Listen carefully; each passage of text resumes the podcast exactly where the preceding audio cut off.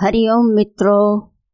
एक औरत रोटी बनाते बनाते भगवान का नाम स्मरण कर रही थी।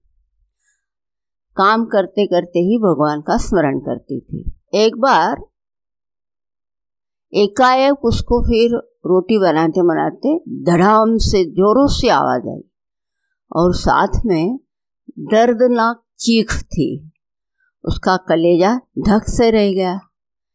जब आँगन में दौड़कर झांका तो आठ साल का उसका बेटा नीचे गिर गया था और खून से लथपथ हो गया था। उसका मन हुआ दहाड़ मार कर रोए, परंतु घर में उसके अलावा कोई नहीं था। रोकर भी किसे बुलाती? फिर अपने बच्चे को संभालना भी तो था। दौड़ कर नीचे गई तो लड़का आधी बेहोश में माँ माँ की रट लगाए हुए था। अंदर की ममता ने आँखों से निकलकर अपनी मौजूदगी का एहसास करवाया।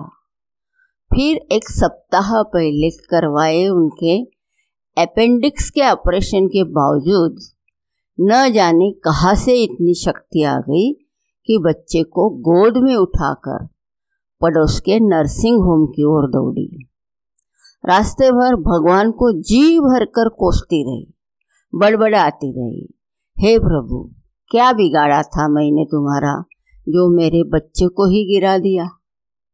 खैर, डॉक्टर साहब मिल गए और समय पर इलाज होने पर बच्चा बिल्कुल ठीक हो गया। चोटें गहरी नहीं थी, ऊपरी थी तो कोई खास परेशानी नहीं हुई।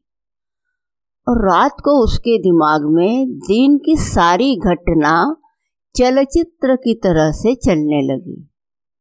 कैसे बच्चा आँगन में गिरा कि एकाएक उसके शरीर में कंपन हो गई। क्योंकि एक दिन पहले ही पुराने लोहे का पाइप का टुकड़ा आँगन से हटवाया था। ठीक उसी जगह था जहाँ बच्चा गिर गया था।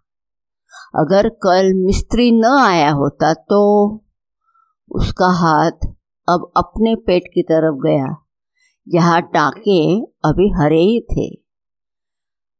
आश्चर्य हुआ कि उसने 20-22 किलो के अपने बच्चों को उठाया और कैसे कैसे वो आधा किलोमीटर तक दौड़ती चली गई। फूल सा हल्का लग रहा था बच्चा। वैसे तो कपड़ों की बाल्टी तक छत पर नहीं ले जा पाती।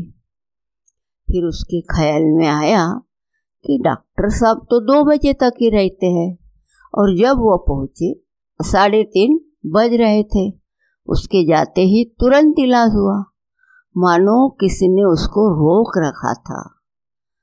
ये सब विचार करके उसका सर प्रभु के चरणों में श्रद्धा से झुक गया। अब वो सारा खेल समझ चुकी थी। और मन ही मन प्रभु से अपने शब्दों के लिए क्षमा मांगी। तो मित्रों, भगवान कहते हैं कि मैं तुम्हारे आने वाले संकट रोक नहीं सकता। लेकिन तुम्हें इतनी शक्ति दे सकता हूँ कि तुम आसानी से ये उन्हें पार कर सको। तुम्हारी राह आसान कर सकता हूँ।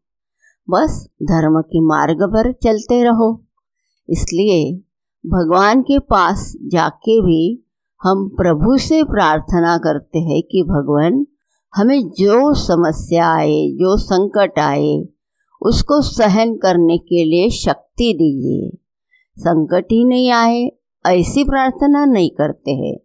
बस उसको सहन करने के लिए बल की मांग करते हैं। हरिओम